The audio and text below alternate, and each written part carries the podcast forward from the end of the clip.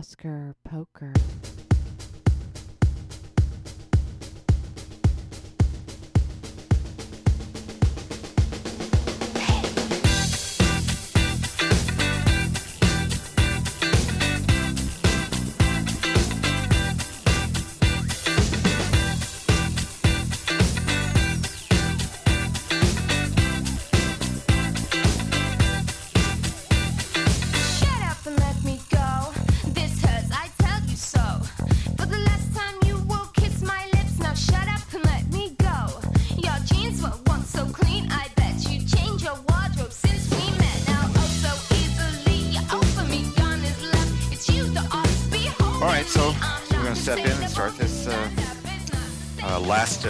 Effort before we go to France. Um, and um, I um, wanted to uh, to just share a little bit about uh, um, the uh, well. We might as well start with the big news of the weekend, right, Phil? Which is that um, the first summer movie has uh, really uh, uh, knocked out of the park. Uh, Fast Five, 86.5 million domestic and 165 worldwide. And so, do you have any theories? Um, no, I. Well, yeah, it was uh, you yeah, eighty three six domestic. Um, and yeah, but your worldwide number is right. Uh, yeah, I mean the, the word of mouth is insanely good for this thing. Because l- looking at Saturday, we thought it was going to do somewhere in the ballpark of you know between maybe seventy Mhm. you know, to, to seventy nine, and now for the number to come out today is eighty three point six.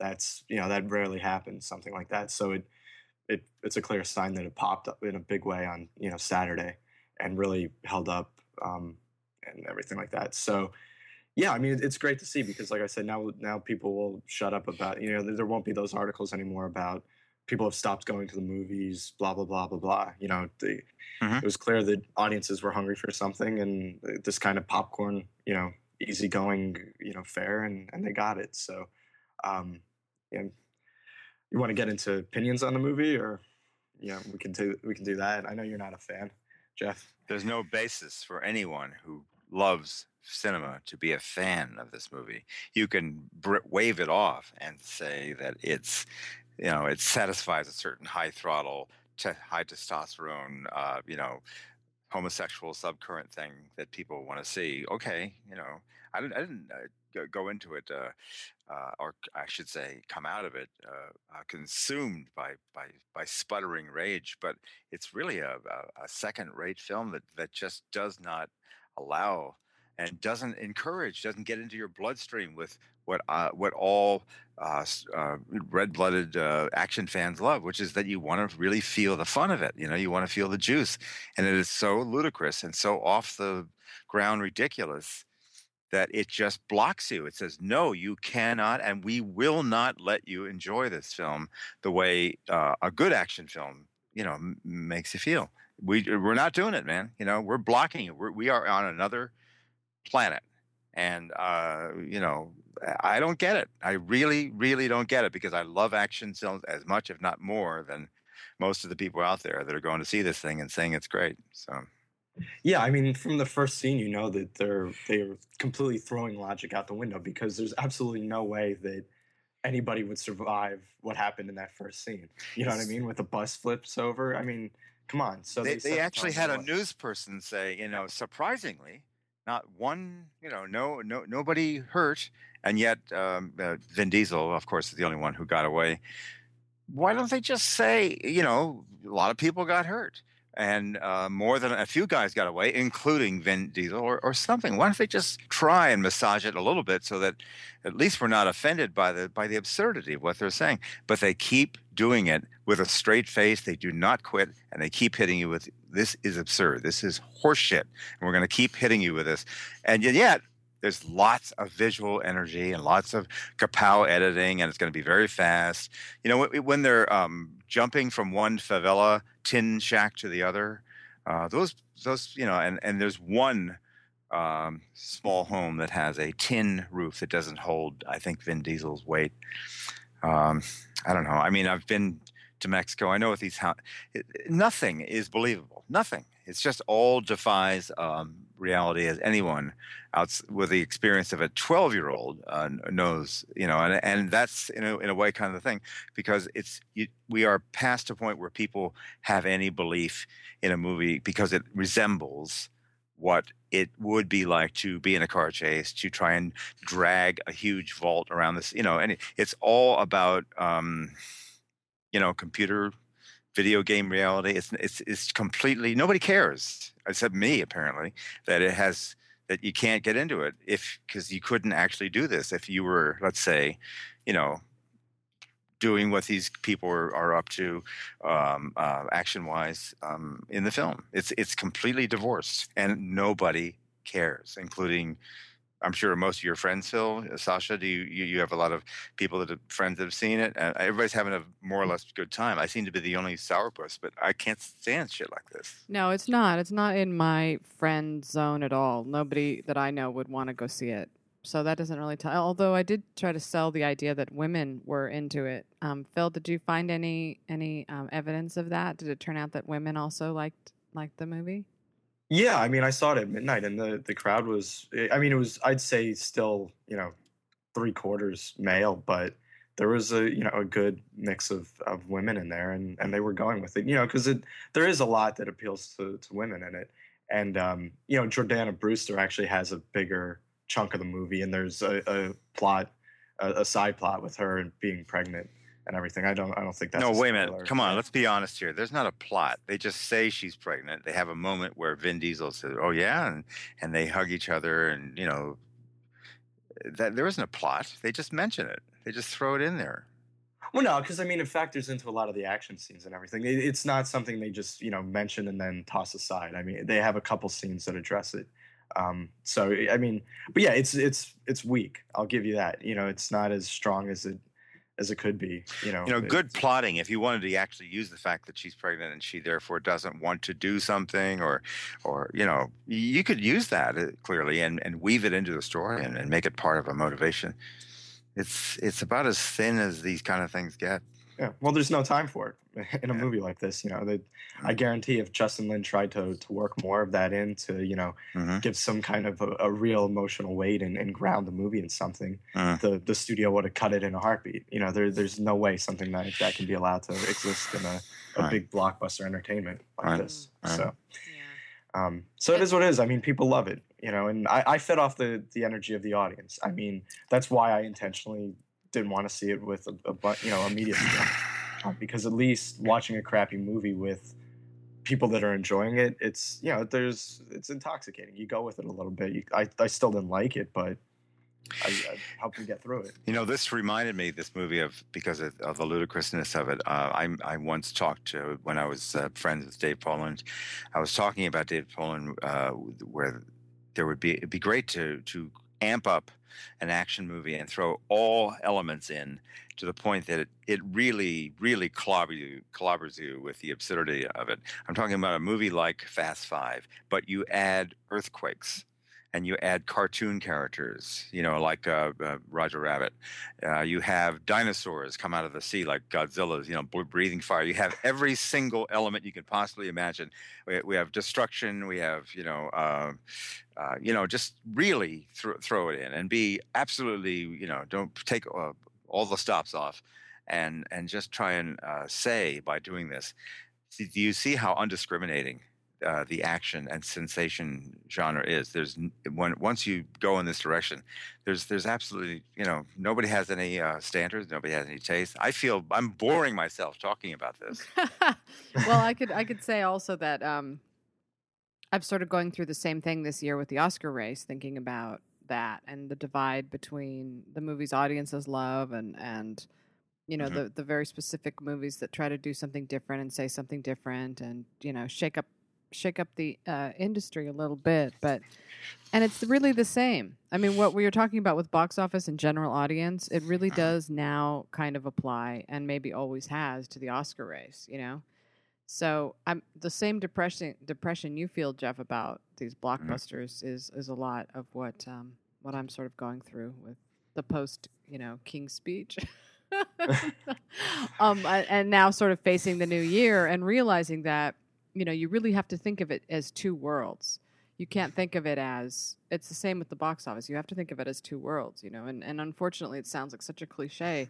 And it's you right. I'm tired of hearing about it. I'm tired of talking about it. But it really is true, and it'll probably always be true that there are audience movies, you know, and then there are movies for people who love movies, cinema. and yet it, it has happened. It happens, and it has happened. I remember going. Uh, I don't think it sounds too dated to say. I remember uh, the very first time I saw The Silence of the Lambs in '91. Was that '90 or '91? And I realized within 15 minutes, this is a huge hit. This is gonna. This really works, and I could feel that the whole audience was getting on my on my level. And I took my. Uh, I was married at the time. I took my wife to it. And she hated being submitted to this kind of thing. Got really upset because it was so effective, and it took off. And then the Oscar thing, everything happened. That does happen. It has. It does happen occasionally mm-hmm. where the the crowd feels the same way you do about a really good film. I mean, Right. it It does, does. kick in every now and then, but Yeah. so rarely, so infrequently. Most of the time, it's it's like as Sasha described. It's what you know. It's you don't think these films are good. You know what a good film is, and then there's what the mob likes, and and what the mob like is so such a diminished and not good enough and not well put together enough thing.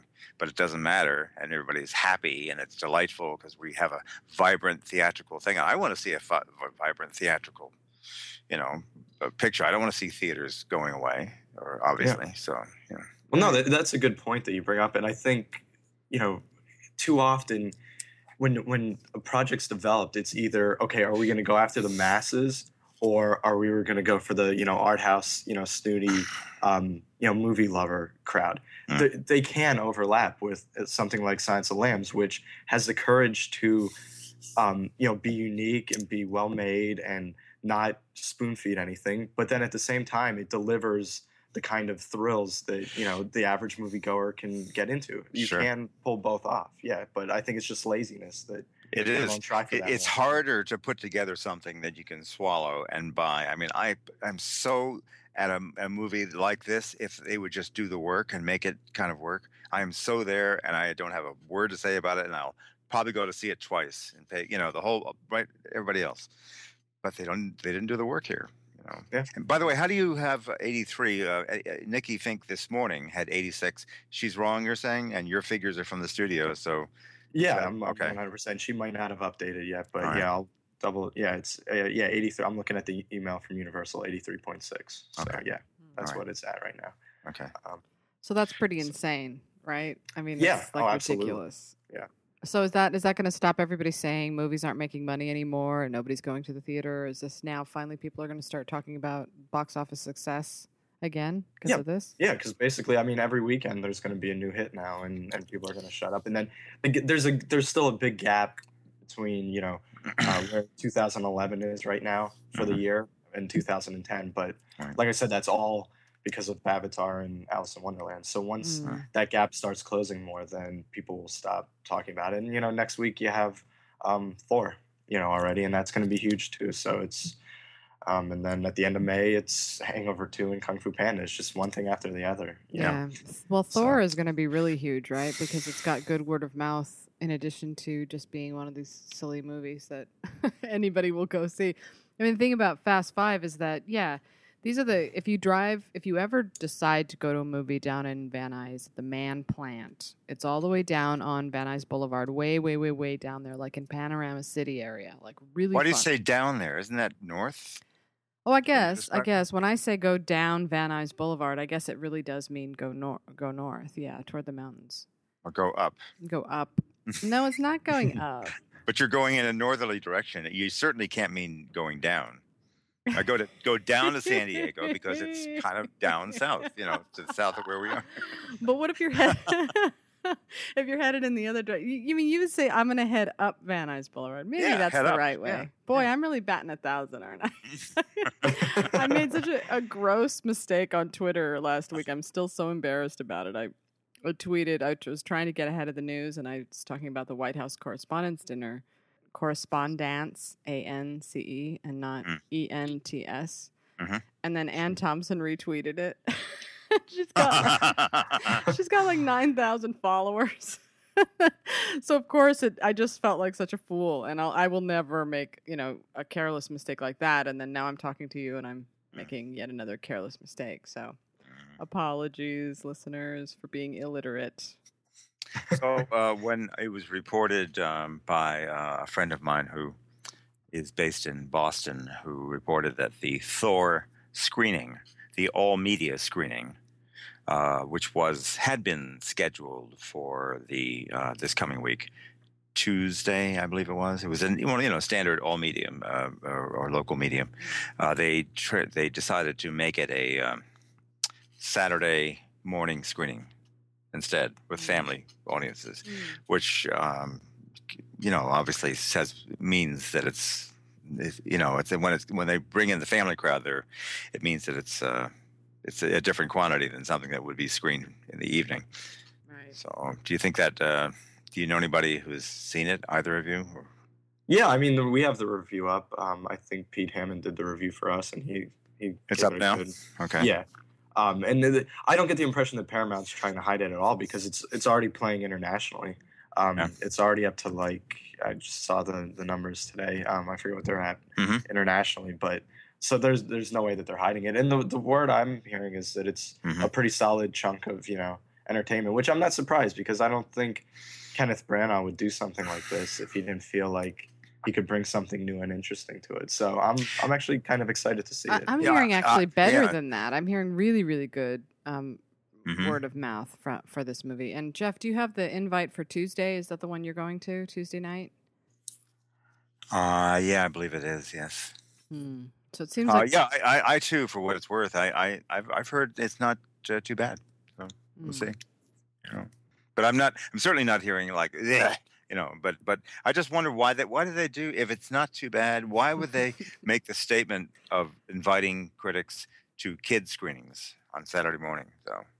I wouldn't worry about that too much. I mean, not to, you know, knock Boston, but if they if they did that in New York or LA, then I think you should worry about it. But It's in the l- the lesser markets is where yeah, did that. so I wouldn't I wouldn't be too concerned about something like that. It could just be a scheduling quirk or you know. No, something it isn't. Like they, that, did, yeah. they they deliberately decided to have the critics take in this movie with a younger crowd.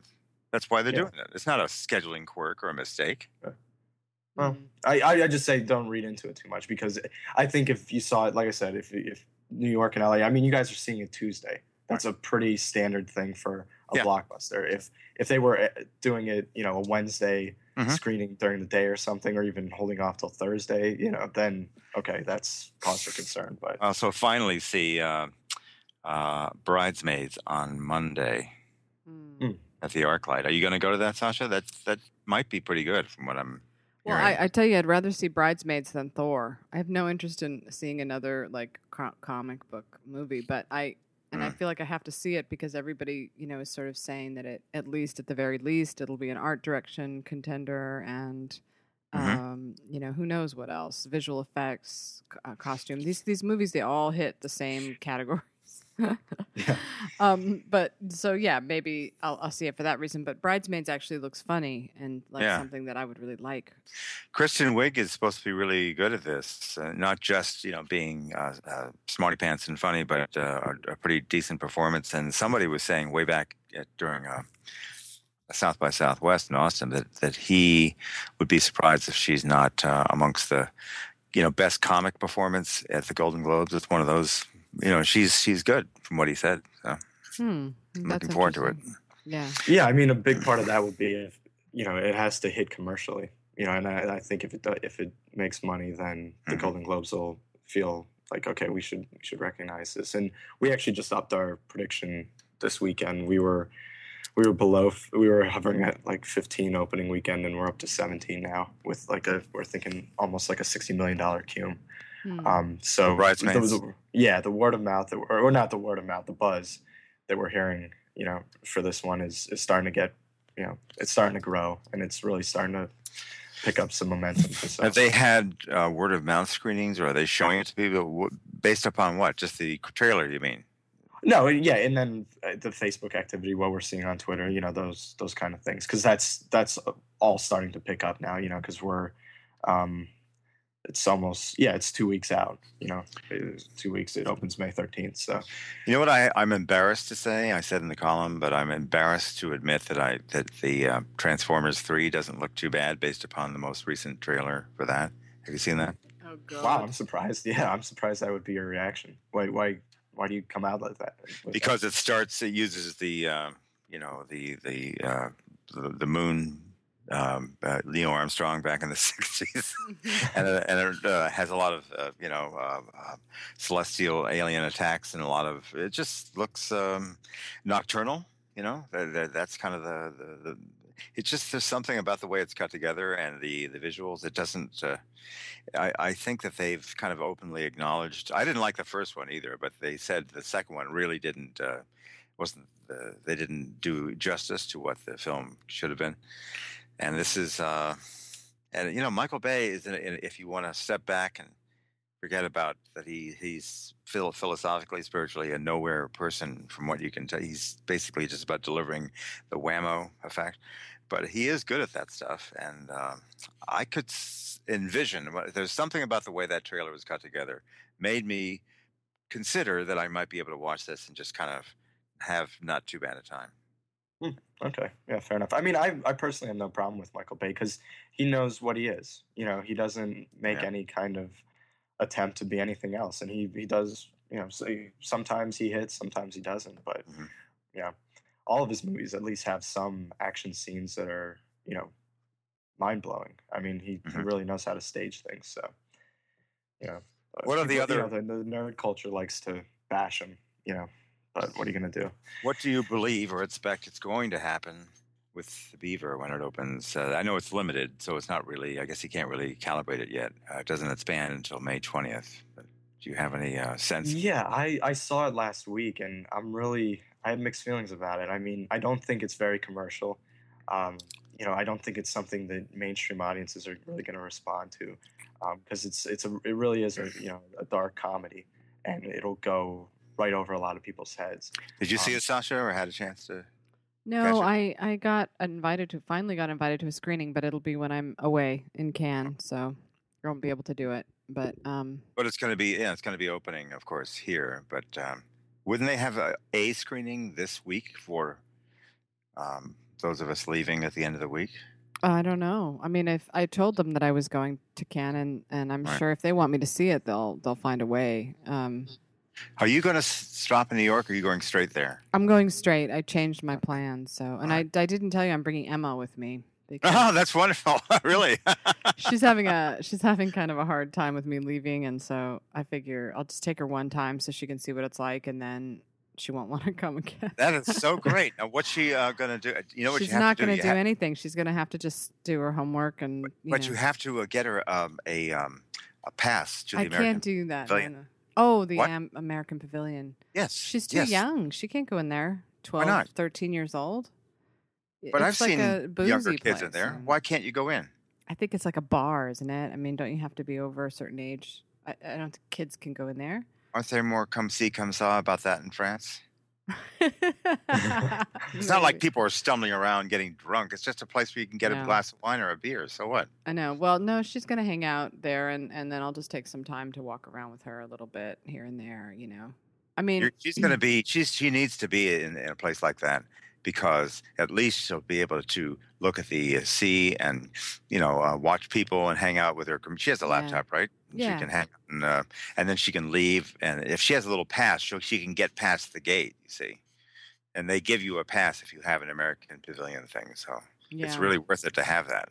right. Is this I- the I first time she's flying internationally? No, no, no. We we go to Italy a lot. We've been to Paris and Yeah. stuff, but um, I, I didn't want her to to be walking around by herself. Is the only thing. So She, where's she Um, going to do? Stay at the place in the yeah, La Suquet and just sit inside? like a That's dog like that I'll have to come home and walk walk the Yeah, dog. it's like she, you know, or, or I'll I told her, in that 10 was hours. the- no. stay in the apartment. Don't leave. that was the deal. I mean, I told her that. You know, this but is she's she's 12. She's a tweener. she's a tweener. I know. Well, she's very You can sit down. introspective tweener. She likes to sketch and listen. to It's Right. like that novel Flowers in the Attic. Did you ever read that book where those kids were forced to live in the attic for their whole lives? No, um, it's only 10 days. She'll be fine. You know, she's used to me you know, we've lived our whole lives together, so she's used to me working and she's used to doing her own thing. So she's very easily um, uh, occupied with her own stuff, reading, and she loves to read and do the computer and. You know, and I'll be. I remember last year I wasn't always gone. You know, I would have spent more time at my bed and breakfast if I had Wi-Fi there, but I didn't. If you're so- at screenings and, and filing, you can maybe file uh, a, re- a response or review at the American Pavilion and hang out with her there. Not at the You know? American Pavilion, but I can certainly. How far is Le Suquet from where the the main areas are? How how far is it? It's about a you know 10, 12 minute walk. Oh, it's not bad. That's what I had last time, so that's fine. I'm just gonna make it work. You know, I don't really have a choice now. So, but um, But you do. I, I, I really. I mean, I I brought my son, and he was you know 19 at the time. well, it's different, Um, right? And and uh, or not 19, 18, and uh, he was bored to tears. I mean, and, and he had the uh, the option of going into the. I bought him an American Pavilion pass, and he was just wandering around, you know. Mhm. But that's like that's gonna There's be not a lot to her, do in? Cannes when if you can't go to the movies and stuff. There's just nothing to do. But And there's uh, the, the least the beautiful walking up and down and seeing everything. You yeah, know. she'll she's, Yeah. she'll be fine. She'll be fine. I mean, I, I'll have to just you know take her out a couple times. You know, maybe once a day. Jeez. I Might did well everything You gotta I bring could. a leash. I mean, uh, you know. I did everything I could to talk her out of it. I swear to God, she just did not want to budge, right, and so uh-huh. now she'll have to see what it's like, and then next year she'll. Well, if it, if it's any uh, this help, I mean, if you want, um, I mean, you should uh, like at least uh, bring her to the gathering. You know, uh, on uh, uh, she's gonna come with us on the drive. If she wants to, if she's not too tired, she might just be too tired. So we'll see. It's going to be a long flight, you know. One of those Yeah. where you have to connect in Paris and you know, up in the middle of the so night. I'm only here eye. in France for one time for, at the Cannes Film Festival, and we're gonna go look at all the beautiful um, little towns up in the hills and have a once in a lifetime experience. You know what? I think I want to take a nap instead. well, when you're 12, things look, are different. You don't have the. Um, You know what I was like was 12? I couldn't be held back. I hated being asked to stay home. Um, whenever it was like my, I hated being told to stay inside and, you know, just chill out. I always wanted to go out. I think that's the, yeah, you she's know. not like that though. She's different from from you in that way. She she definitely is fine staying and you know, listen, kids are growing up in a whole different way now, Jeff. They have they have the internet, they have Facebook, they have YouTube, they have, you know, it's just a whole different scene than it was when we were kids.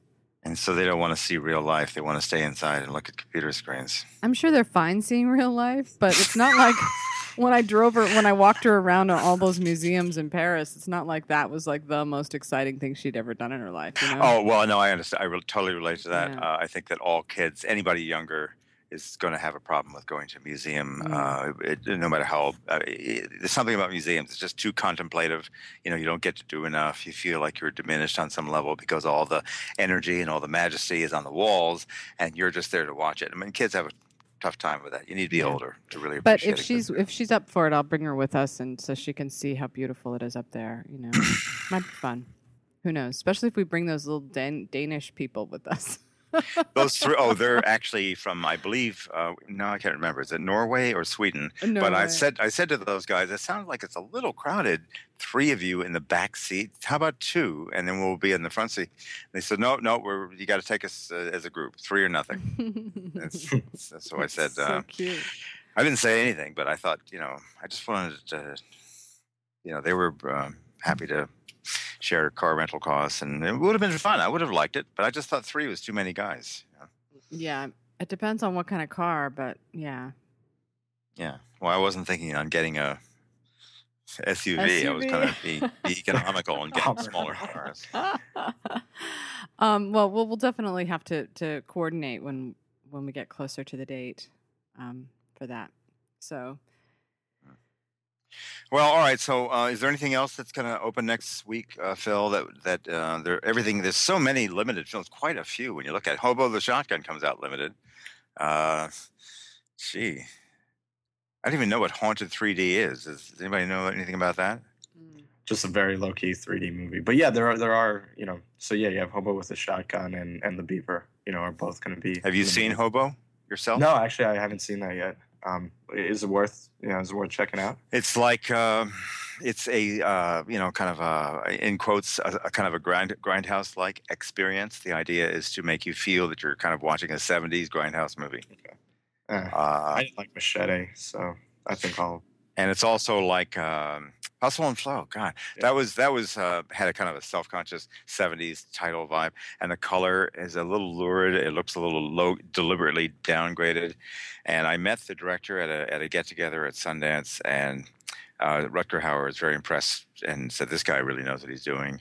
But he's a uh, he's a genre wallower who doesn't care really about the uh, minutia about making these films work you know it's a it's a, it's a sloppily made film that it wallows too much in the feel of it and it doesn't it it takes its time and it's uh, it gradually gets there and and like I was saying way back when it's such a great idea the idea of a uh, of a person who has nothing who's at the very bottom of society going and on some level uh, taking out uh, society's you know expressing social rage at the haves particularly in this age in which there's such the gap between the haves and the middle class and the have-nots is greater than uh, any time since the Roman Empire, if if not, uh, you know, I mean, it's Mm. it's we're we're, we're seeing uh, wealth concentrated at, at levels that, that really have not ever been seen in this country since what the 1890s. When was the last time there was that the, the robber baron era?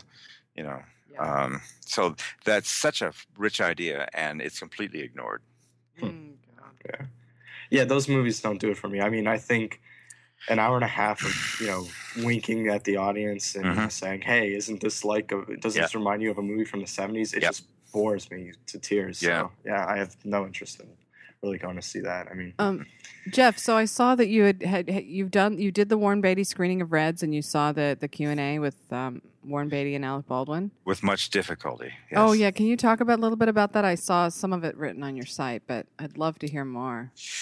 Well, it's been explained to me. You know, Pete um, Hammond is a uh, he's, he's kind of part of the family because they have him do Q and A's, and he has a platinum pass and been going to all the.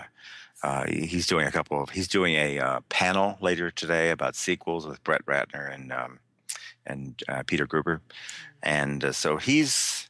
Uh, basically explains their attitude. The Turner Classic Movies uh, Festival, which is a very popular, very well attended festival. It's very cool because you know if you go to say the Aero Theater and see uh, an older film, and they have very good uh, projection, uh, you'll see if depending upon how uh, popular and how you know basic the appeal is, you'll see maybe half of the theater filled up. You'll you know it'll be a decent crowd. This is big crowds. We're talking about big theaters and ev- almost every seat filled, ninety percent uh, capacity. 85 90% and and sometimes higher so it's pretty uh, pretty thrilling to see these movies looking fairly good not Mm. great but fairly good um, so for anyone who, who uh, you know enjoys uh, seeing, and there's some films like I haven't seen at all, like Written on the Wind with Hayley Mills. I've never. That's a pretty good one with Alan Bates that I Mm. uh, that's playing um, well as we speak, so I can't see it. But there's a lot of stuff going on, so it's, it's got wonderful uh, options.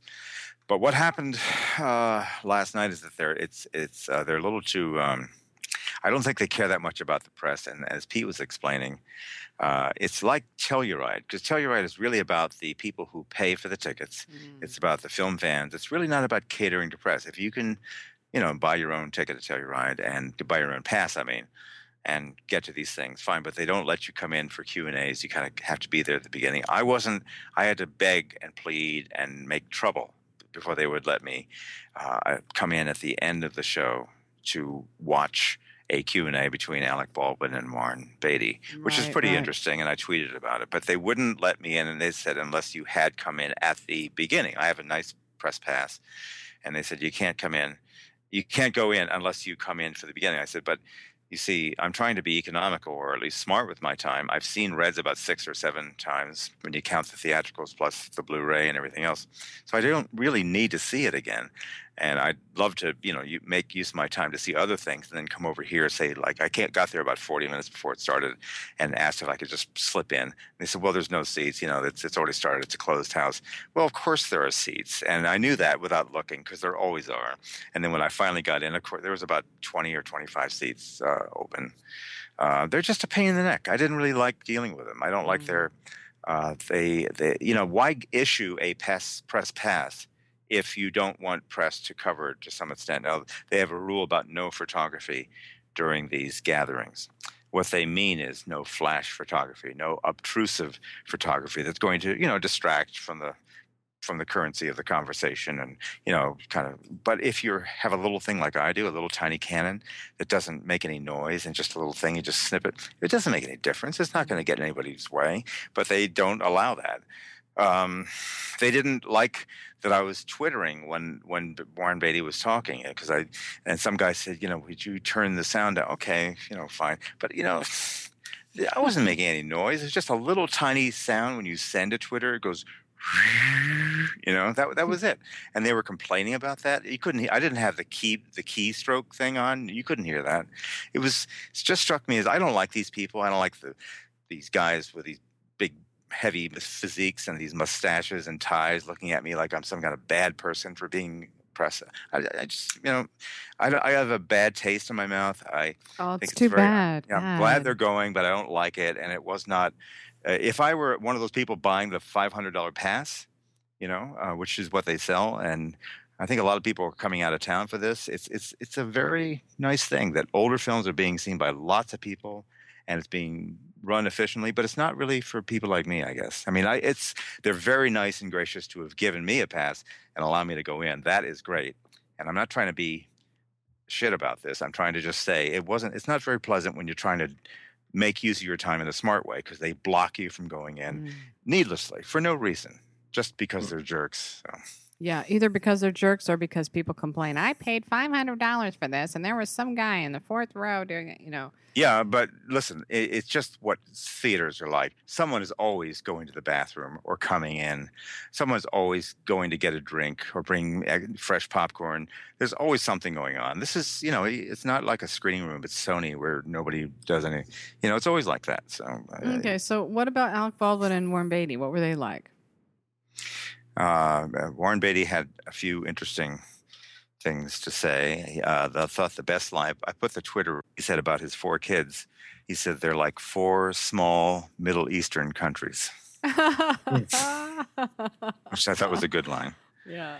And he said also that making a movie is like vomiting. Oh God. You don't want to vomit, but you also know you may feel better if you do. Yeah, I'm looking at your tweets now, Yeah, and I, I see he regurgitated the whole, uh, you know, I'm gonna make another movie, yeah. maybe several. He's been saying that since he got the Golden Globe, uh, you know, Career Achievement Award. What's the alternative? I'm not going to make any more movies. I'm over. People won't fund my movies because they know that if they do get in bed with me on a business level, that it's going to cost cost much more because I'm very exacting and I tend to take a long time. And you know, I'm not just I'm not Clint Eastwood. You know, I don't just like shoot it and go and because that's why Clint Eastwood keeps working. His money's his movies have made money and he's fast and he gets it done and he doesn't mess around. He just boom goes right, in there and does it and that's his signature and that's one of the reasons trust me why the, he keeps getting uh, funding for his next film his next film is what um, a star is born is that what they said Uh, well, yeah, or, well, I think he just uh, is he finished with J. Edgar? I think. oh i, I meant after he finishes the j Yeah. one the next one Yeah, I think it's um, yeah, the with Beyonce. Yeah, that is the, the worst idea i've ever heard i mean do you- can you imagine anything worse than a beyonce *Stars born with clint eastwood i just think it sounds awful it's a strange combination. I'm not ready to write it off yet, but it's really out there. you know? Why is it? Why is it a moving story that a that people, a guy who's on his way down due to alcohol, due to a you know personal problems, uh, eh, you know, why is it moving? I just don't. I, I feel that you have choices. You have to kind of be tough about things. You got to like decide: Am I going to survive? And if I'm, I'm going to survive, I can't be an alcoholic. That's it. I don't find it moving. Uh, you know, maybe because well, my it's father not was an about the it's not about the female char- it's not about the male character it's about the female character a star is born it's always an opportunity for them just to be to diva out you know, and to really sing with both Judy Garland But that's and that's what the heartache is, though. He's he helps her in the initial stages, and then his career goes down due to his issues, and she has to kind of decide. Well, am I going to let this guy take me down, or am I going to like you know separate myself? Because now that he's, you know, it's like, what do you do? You stand by loyalty, or do you go and and and and do what's best for yourself? And the last line of the Judy Garland film with James Mason is she's she uh, after he's dead, she announces that my name is Mrs. Norman Maine, Mm. right? and the same with the Barbra Streisand Kris Kristofferson one. Is that what she did? I don't remember. Well, okay. it's, it's they say Esther Hoffman Howard or whatever, you know, at the end. Um, boy, Yeah. does that bring back childhood memories. yeah. that movie. But um, you know, it's just I think I always think of that scene in The Godfather where he says, you know, she was the best piece of ass I ever had, and I had him all over the world. You know, he, he grooms her, and you know, there's just this this. I think they just a lot of filmmakers can't let go of this idea of helping people on their way up, and then you know. Losing them when they become successful. It's such an old story. It just seems Yeah. like it's in almost every walk of life, too. You Mhm. know, Yeah. so it's universal. People can relate to it. Everybody Mhm. has that person that they feel like they helped, you know, get where they are, and then they just turn, you know, then they become, they eclipse them. Right. You know. That was a So, oh yes, oh yes, oh yes, oh yes. Big thing, big thing big to thing, me. big thing. Uh, we I didn't uh, mention this earlier, but I, I did discover it uh, yesterday, and I finally got around to posting it today.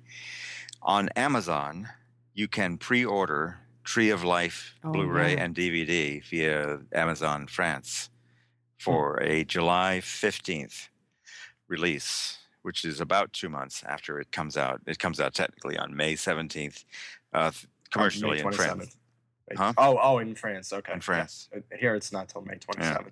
why, why were you saying that it's sort of a, a wreck at this point? Like it's a, it's a shipwreck or it's a, it's, 'Cause I think it's, uh, you know, um, I think we all kind of uh, have been debating and kicking around the idea of VOD 60 days after the initial theatrical release.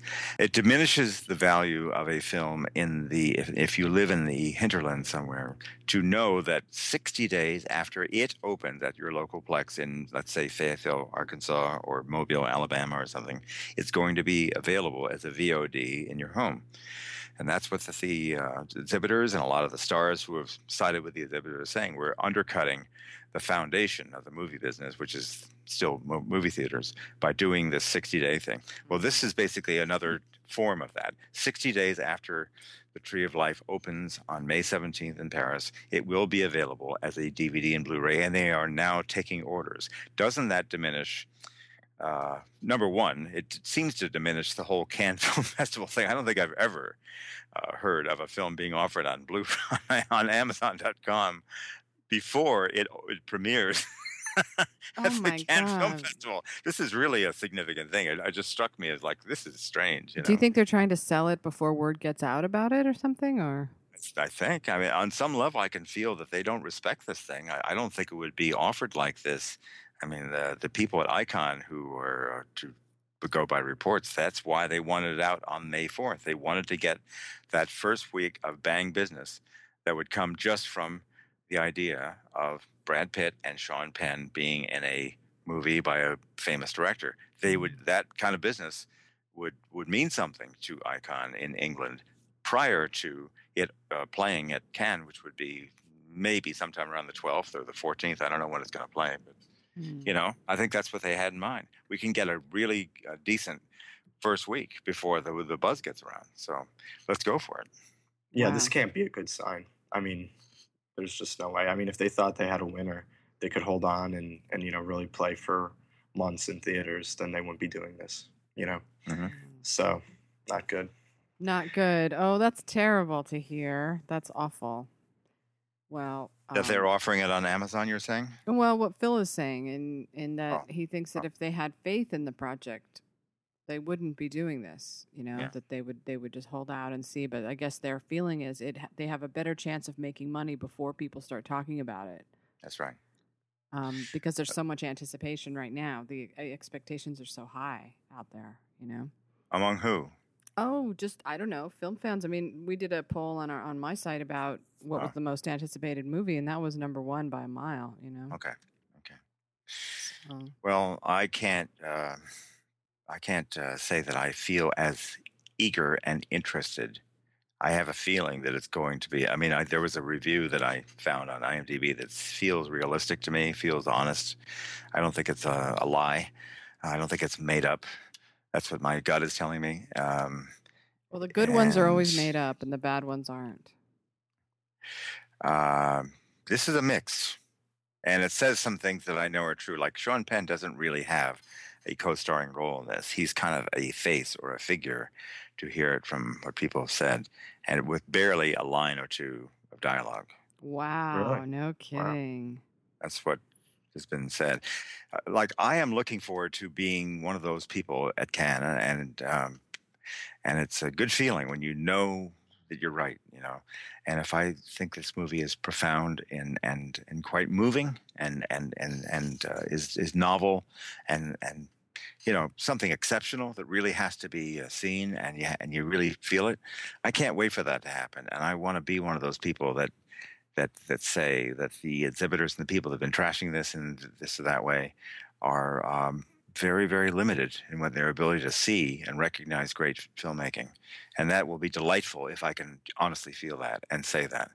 So I can't wait for the the moment, and I, I know you feel the same way, and we all do. You know, it's wonderful when you can really feel something, and really uh, express um, how profound and, and really good and exceptional this film is.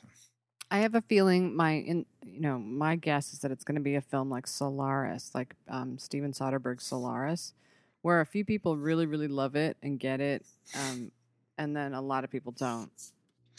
Well, to be uh, really upsetting to me is that the thing that, that shocked me when I read this IMDb IMDb review. He said it's going to be very polarizing, and then he said something that just made my made me fall on the floor. He said it's going to be polarizing in the same way that Antichrist was polarizing. Oh God, really? Here I am thinking Solaris, and we're talking Antichrist. Oh dear God. I don't think uh, he he means that on some level that either the dinosaurs or something is as jarring and makes you like, come on.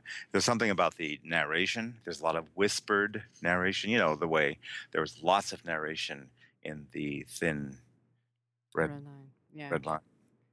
Well, you know, Manohla Dargis will love it.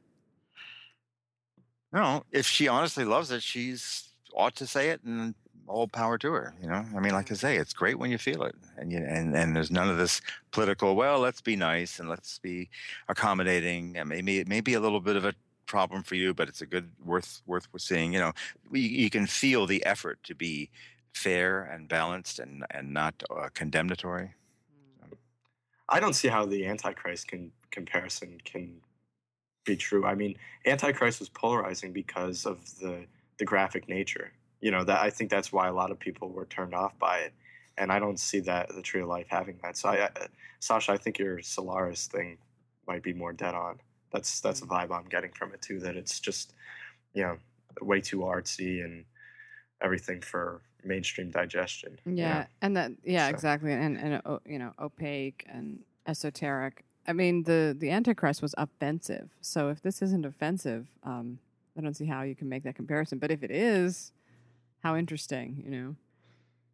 If it's People, what was the? You were in the theater, weren't you, Sasha? The first time that everybody saw Antichrist. I wasn't you in the theater, but I read on your site Oh, the reaction. When the tribute to Andrei Konchalovsky was it Konchalovsky or Tar- Tar- Tarkovsky? I've forgotten who. Tarkovsky. Yeah. Tarkovsky. Uh, people were started to really groan and laugh and howl at that point. You know, but then it was Oh, like God. talk back at that point. Oh, However. IFC Films, being the smart marketers that they um, were and are, they use the, uh, you know, you have to laugh at it. You have to uh, kind of step back and see it as a kind of a comedic thing that you're even watching this film. They made that whole thing into a marketable, and they they they made a little money out of that. So the only thing they didn't do, and I think that I, if I had done, I would definitely would have gotten foxes, little foxes that you pull a little string and it uh, and it says, uh, you know, what's the line? Chaos reigns. Yeah, Chaos reigns. that- yeah, that would have been. I would have bought that fox so fast. I would have it right with me. You know. I agree. Oh. Percent. Mm. Oh my God. Well, so and how was Alec? Just to go to circle back a Mm. little bit to Warren Beatty and Alec Baldwin. Um, how was Alec Baldwin on the Q and A? Was he was he funny or was he se- dead serious the Yeah, whole time? It or- was pretty funny. You know, he was he- uh, Warren Beatty keeps keeps uh, like puncturing the balloon. Uh, he, he- everything kept deflating for the first twenty minutes because it was all digression. Uh, but he kept asking him straightforward questions, and um, he uh, he got it. Got going. It finally got going, and um, um, he didn't ask him what the movie is that he intends to make. I, I've been told that Warren Beatty wants to direct uh, a Howard Hughes movie. That's that sounds like a kind of a bad idea to me, but I don't know that there's a, a room in in people's heads for another Howard Hughes movie after the Scorsese film called The Aviator, which is how many years ago was that? Four, five years ago, Something six like years ago. It was 2004 Yeah, it was 2004. before Departed, so it has to be Oh, four. 2004. I think yeah. it was 04, yeah. So I don't know. Uh, and this is not for him to star, but just uh, direct. But again, uh, the the problem that he has to overcome, and I don't know that he can overcome it, is that uh, the town in general is persuaded that a he has passed his point of of being a, a vital player that people want to hear from in a creative sense. And two, if he were to get the funding, and uh, as, as good as his relationships are, and he, he has a certain you know, respect and, and awe that he still draws. A lot of people were, were quite excited to be in his presence last night, but he um, takes too long, and he's and it's his movies cost too much, and uh, he's not going to ever get out from under that. So he'd have to be, he'd have to make a film like Clint Eastwood does, which is safe quickly and efficiently, and that uh, the likelihood of that happening, I'd say, would be slim to none uh, with a with a film that he you know cares about and a project that he he's been talking about making a Howard Hughes film since I, at least the '90s. Is, is I'd he, love to see him take you know a couple, you know, one or two showy supporting roles to get, you know, to get himself out there again, and Yeah. then do something, you know, direct something again. Um, yeah Howard Alec Baldwin physically uh, looked uh, like you know he could he could stand a little treadmill time. Mm. Sorry, but that's uh, No, you know no, my, it's- my it's- first response to him. Um, he's bearded. He looks a little kind of uh, you know like a like a painter in Paris in 1955 or something. He's he's you know why was why did they choose Alec Baldwin to do the Q and A? Does he have some kind of relationship with Warren Beatty? Last time I saw Warren Beatty do an interview, it was with um, Bennett Miller, the director of Capote. Um, every time that he has ever sat for an interview, it's not it's not been with one of the professional interviewing like the Leonard Maltins or or the Pete Hammonds. You know, um, I don't know. I don't know why. Maybe he's just. I know that Baldwin does a lot of this stuff. I saw him do an interview on PBS with um, the conductor of the New York Philharmonic when they were going to do a Tchaikovsky uh, night, and he was uh, brought in to. He does a lot of this stuff, I guess. I don't know. It's probably in that circuit. Hmm. Well, so that's. Will you? Do you think you'll attend the TCM festival again next year, or do you just feel like you were sort of? No, no, it's it's cool on its own just to go and watch these things. It is cool. Uh, the the the Citizen Kane that I, I saw for about uh, forty five minutes.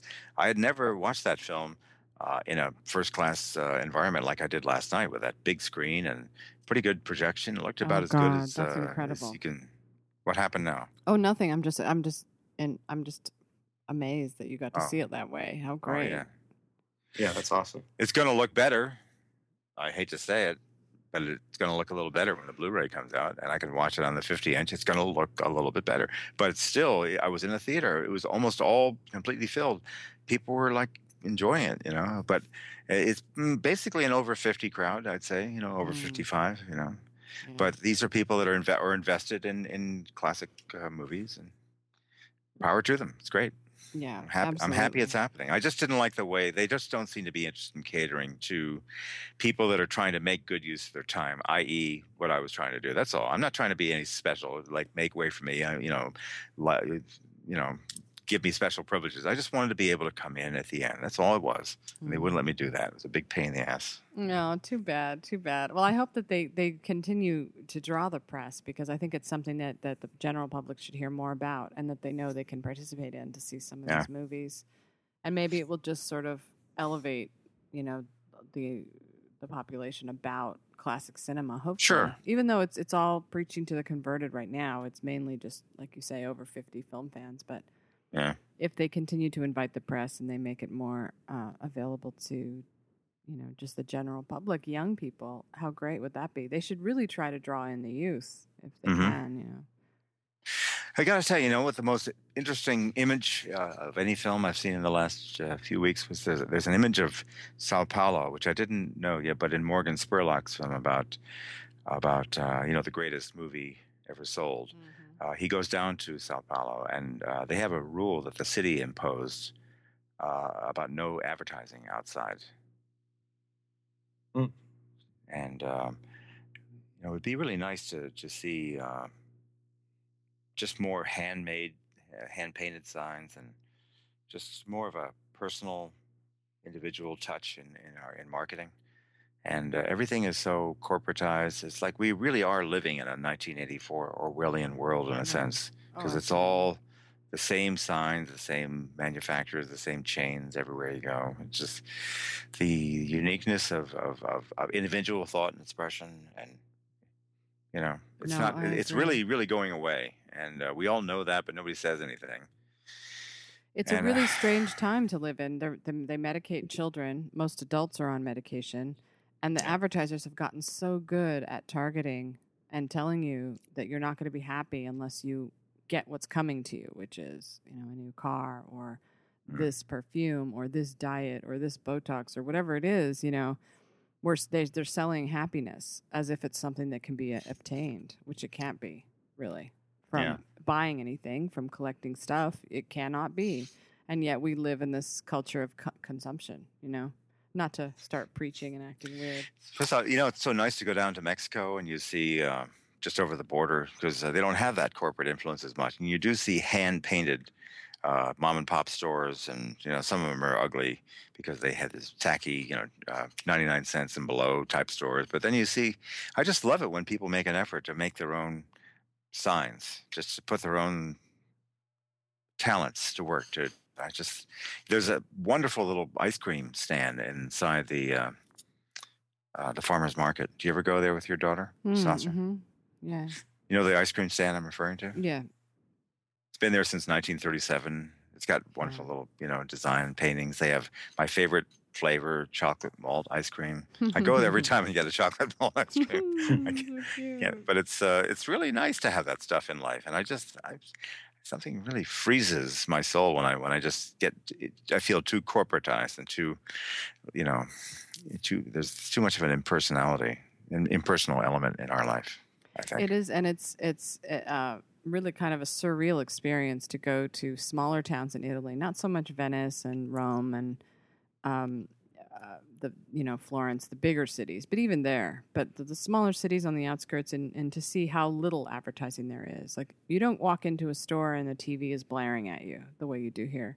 Mm. You don't stand at the gas pump and there's a video screen playing advertisements at you. You know and you don't drive down the road and there are these blaring billboards that you even if you don't see them they're entering your consciousness on some level Mhm. and it just it's we're so bombarded with it like when we spend time in rimini in italy which is it's such i mean the town hasn't changed in 50, you know 12 years or whatever since i was there back in 1997 it hasn't changed at all and you just feel this calm come over you because the, the people the, there isn't this pressing selling at you all the time there you know What town are we speaking of in Italy? What's it called again? it's called Rimini. Rimini. It's actually Fellini's birthplace. On the coast? Yeah, it's on the coast. It's down. It's down from Venice, and it's not a, a popular place. It's not a tourist destination. You'll never see Americans there. On the Adriatic? Uh huh. On the Adriatic, because there's nothing particularly special about it, it, but it does look like um, a beach town right out of Amarcord. You know, hmm it's And very it's where his the actual like characters that he yeah. knew and made into E Vitellone, right? Yeah, that's that's it. That's Fellini's childhood. So when you go to Rimini, it's like stepping back during the Mhm. day. At nighttime, it's a it's a nightclub discotheque place. It's kind of sleazy and gross. Mm. But during the day, it's this you know very kind of fifties architecture, piers, grand hotel. You know, families walking at night, eating um, gelato. I mean, it's just it's so beautiful and nice there. Really, Hmm.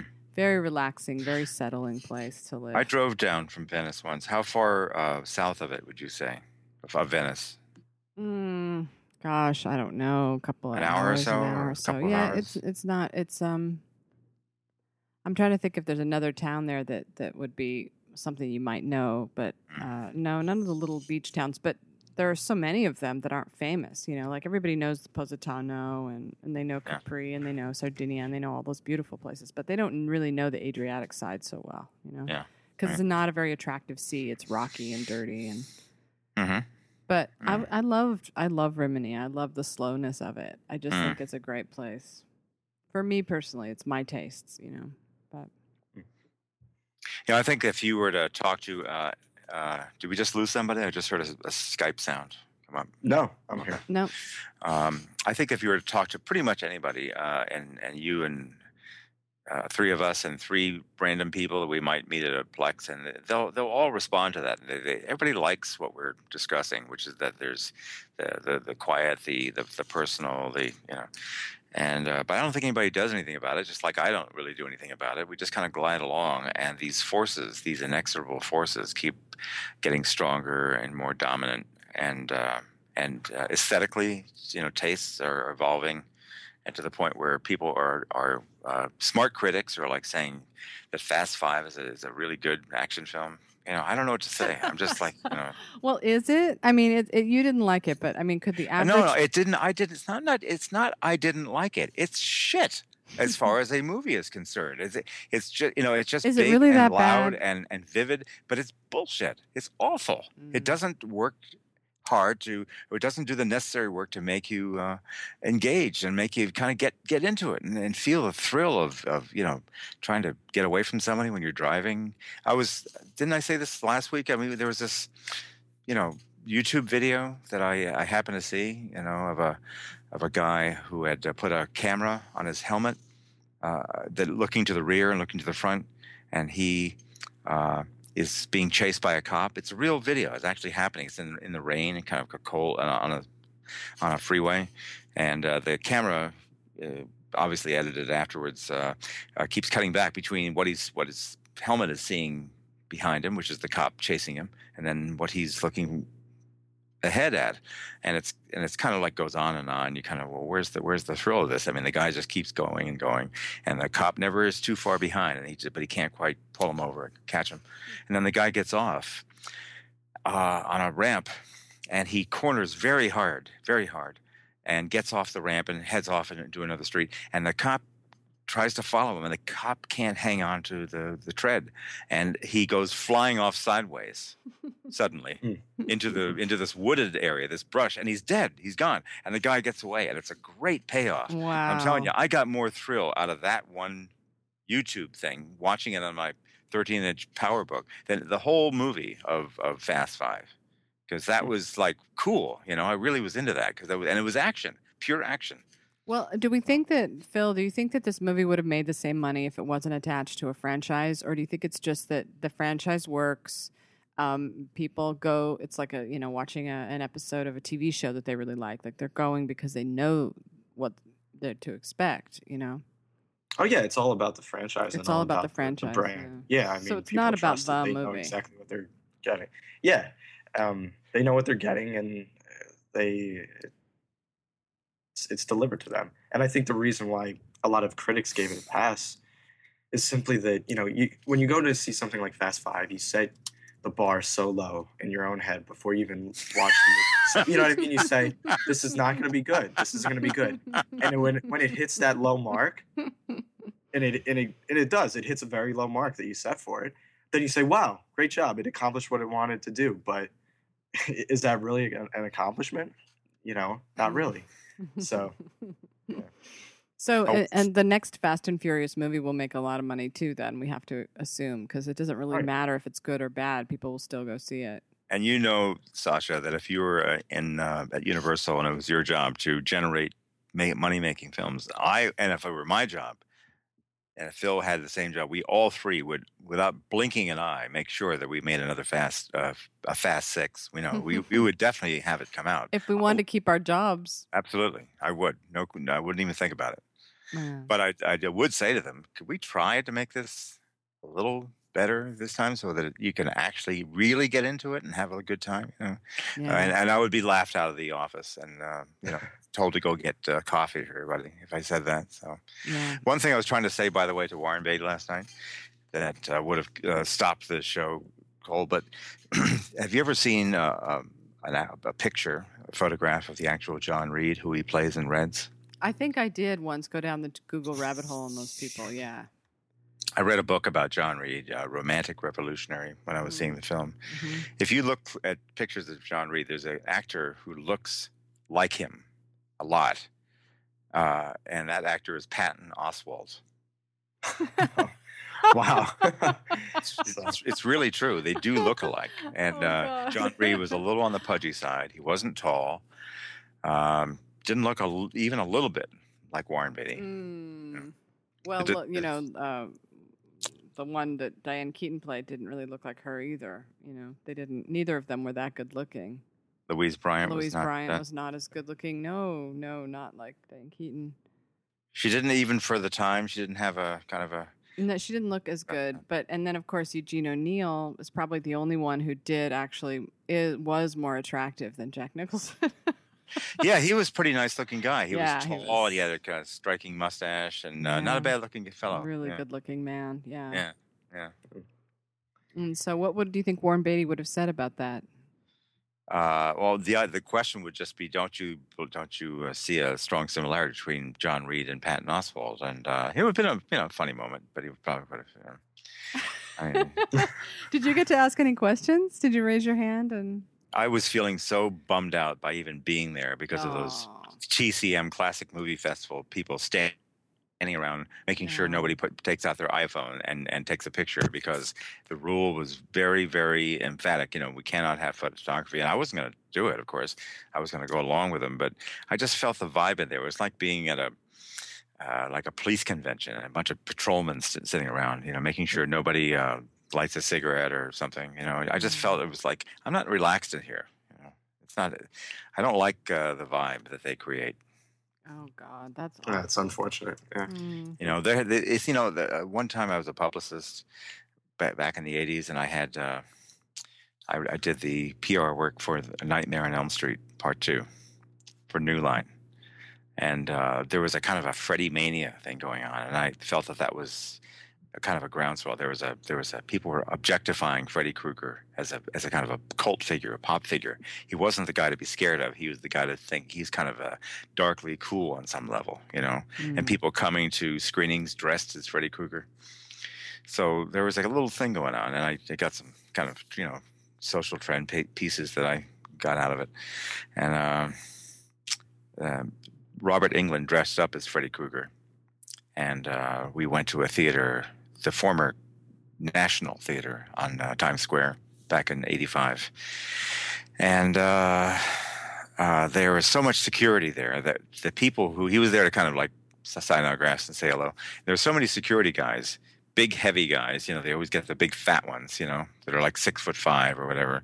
And the idea they were they're projecting such. Don't try anything because we are going to so come down on you if you if you make one move to to you know get close to this guy, and it kind of killed the vibe. You know, people were not relaxed about it. It was just like you can overdo the security thing. You know, you have to trust people. I know that there are Looney Tunes out there who who occasionally do the wrong thing or say the wrong thing, but you got to risk that. You know, the, the the give and take of of humanity. You have to kind of accept that. You know, if if you're a movie star and people want to. Uh, see you and maybe talk to you, maybe get an autograph, take a picture or something. You just got to relax and let it happen. You know? Mm. I remember hearing stories about, you know, CinemaCon before this year was called Show West. And, you know, they always trot out the celebrities and say, and they do their spiels and everything. But it used to be John Wayne would go walk around and, and talk to all the exhibitors, you know, and shake their hands and, and really get to know them. And those days are gone, you know, and it's unfortunate because there's a detachment that exists because of that. you know. Yeah. So Well, on that depressing note, I think we're at the uh, hour and fifteen mark. no, I'm just kidding.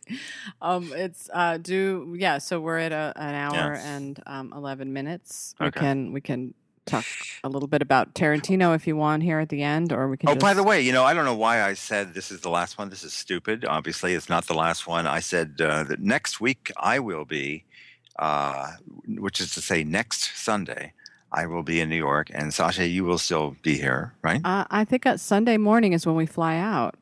oh, you're leaving on Sunday morning, and you're going to arrive in France then on Monday. Yeah, we'll be there on the 9th.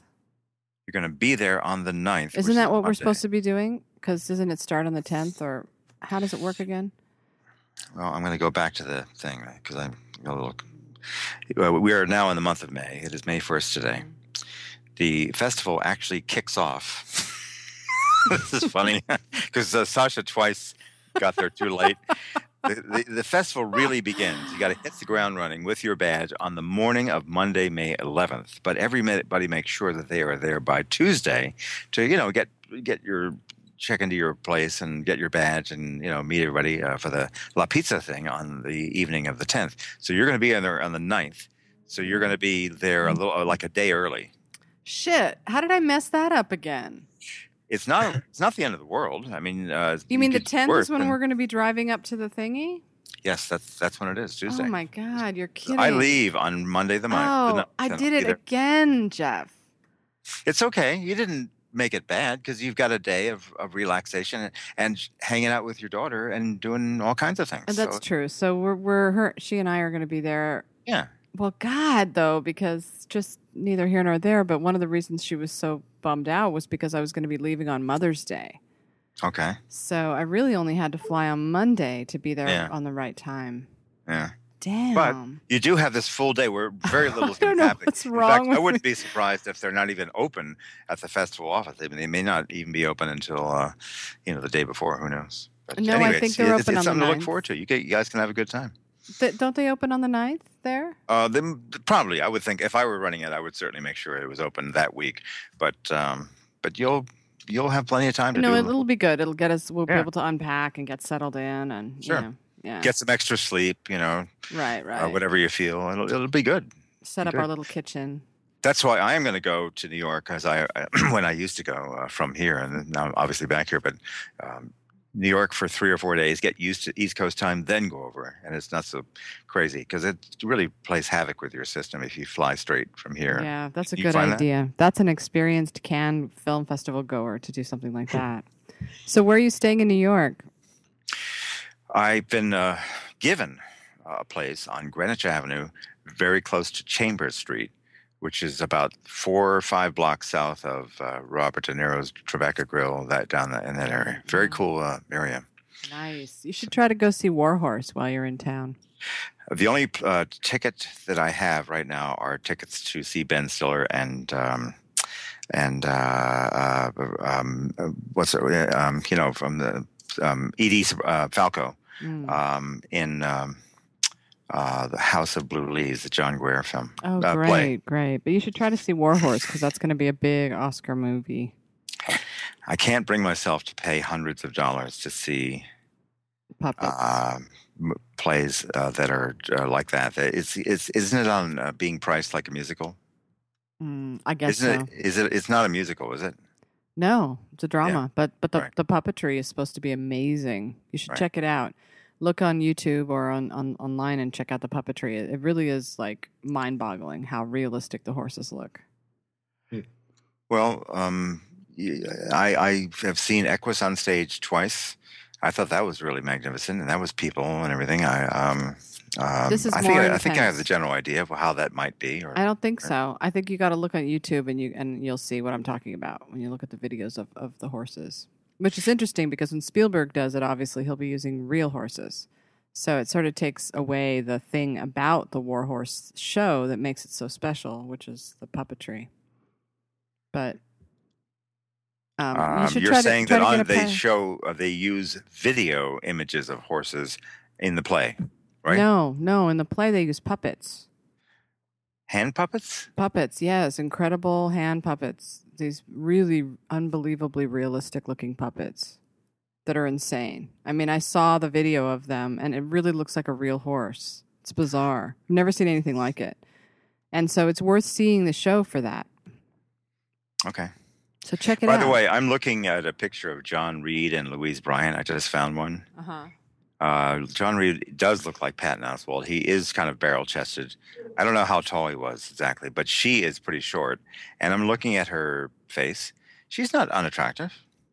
Well, right, but she's not as pretty as um She's not drop dead ravishing. She she doesn't have that Diane Keaton air, but she's not. She, you know, she's okay. She's kind of a nice looking lady. You know. yeah, neither of them are very good looking actually. Mm. You've ruined the illusion. You know, there's something. You know, I've I've, I've been called a blunt spoken person. I can't bring myself to say a person is bad looking or, you know, uh, the word ugly. I've never been able to use that. How can you call anybody ugly? You know, Well, most people aren't ugly unless they're, you know, like Sarah Palin and they're awful people. that I can say ugly. Yes, exactly. Right. No, she was okay looking. She was okay looking, sort of manly. Yeah. But um you know, they weren't they weren't like you're right about John John Reed. Um well, Mhm. Anthony Hopkins has a little bit of John Reed in him, I would say. Uh, you know, he's got the the bug-eyed thing going on. Mhm, mhm. Um Yep. certainly doesn't look like Warren Beatty, that's for sure. Look, if you're born pretty, you're never going to be John Reed. Let's just face that.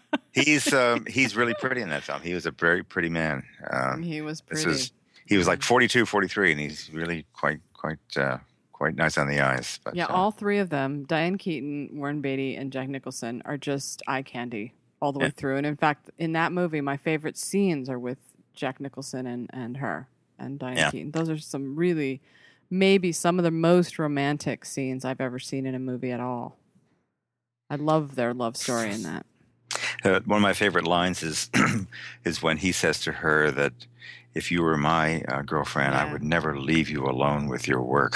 Oh God, it's Um, so great, isn't it? It's so. It's to Mm. me. Anybody who watches that movie usually agrees with me that he's the far more attractive of the two men. You know, Yeah. He's like the Humphrey It's one of the great supporting performances of all time. I Absolutely. think too. I mean, it, he just comes in and knocks it out of the park. you know? Yeah, and especially I love the scene where she comes back and she tries she tries to rekindle it with him, and he's just so mad. You know, and he really hands it to her. That's a great scene too. Mm, mm, yeah. Okay, well, So, let's right. uh, uh, ignite again. So you're leaving one more time. God, uh, I how really early in the day, again. Sasha? When do I'm- you leave? Somebody needs to manage my life for me. I'm so I'm such an idiot. No, you're. I think you made a good thing. Really, you're, Oh. you're you're fine. But what time in the day will you depart on Sunday? Let's just get this straight right now. early, like six. It's like six a.m. or something hideous like that. No kidding. You're leaving that early. Swear to God. I mean, I'll double check, Oh my check, but God. no, it's Oh, wow. horrible. I, I'm I'm not a person who makes very good choices. I'll put it that way. All right, so you leave at 6 a.m. and then you're going to fly straight all the way to Nice from Los Angeles. Um, no, they don't have any Okay. direct flights. It'll All be right. some kind of connecting thing. I think it goes to um, it goes to through Paris or something like that. You know. Let me, Do you get to hang out a little bit at uh, Charles de Gaulle Airport? Yeah, here it is. switch? Here it is. Here's the here's the, the tragedy. I leave. We leave at 6:15 a.m. from Los Angeles, which means we have to be at the airport at 4 a.m.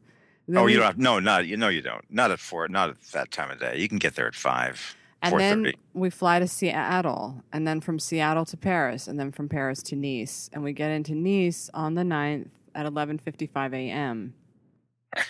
Uh, how much time will there be for the layover in Paris? Mm. Um, just two hours. So that's not too right. bad. I love Paris. Well, at least you have it broken up, so that's not too bad, and uh, you get to uh, be in Seattle and breathe the air in Seattle for an hour or so. yeah, and then when we fly back, we're just going from Par- we're going from Nice to Paris to LA, so we don't have to Yeah. do a Seattle um, thing. And then we're leaving on the 19th. So Mm, mhm. Yeah. Okay. So you're right. And now that I have an extra day, that means that I can do something fun with Emma. That's that's a really Yeah. good thing. All right. Looking forward to um, uh, uh, then. So let's. So we either need to do this on Saturday. Why don't we do that? Want to try for that? Be different and do it on Saturday. Okay, let's try for that. Can you yeah, do I that, can do Saturday. You It's know. fine, and I'll know the uh, you know the basic scope of things. Yeah. by Saturday. we all do anyway. So yeah. yeah. Okay. Yeah, cool. Okay. that sounds good. All right, guys. Nice talking Thanks to you. Thanks again. You Talk will. to you guys soon. Bye. Okay. Bye.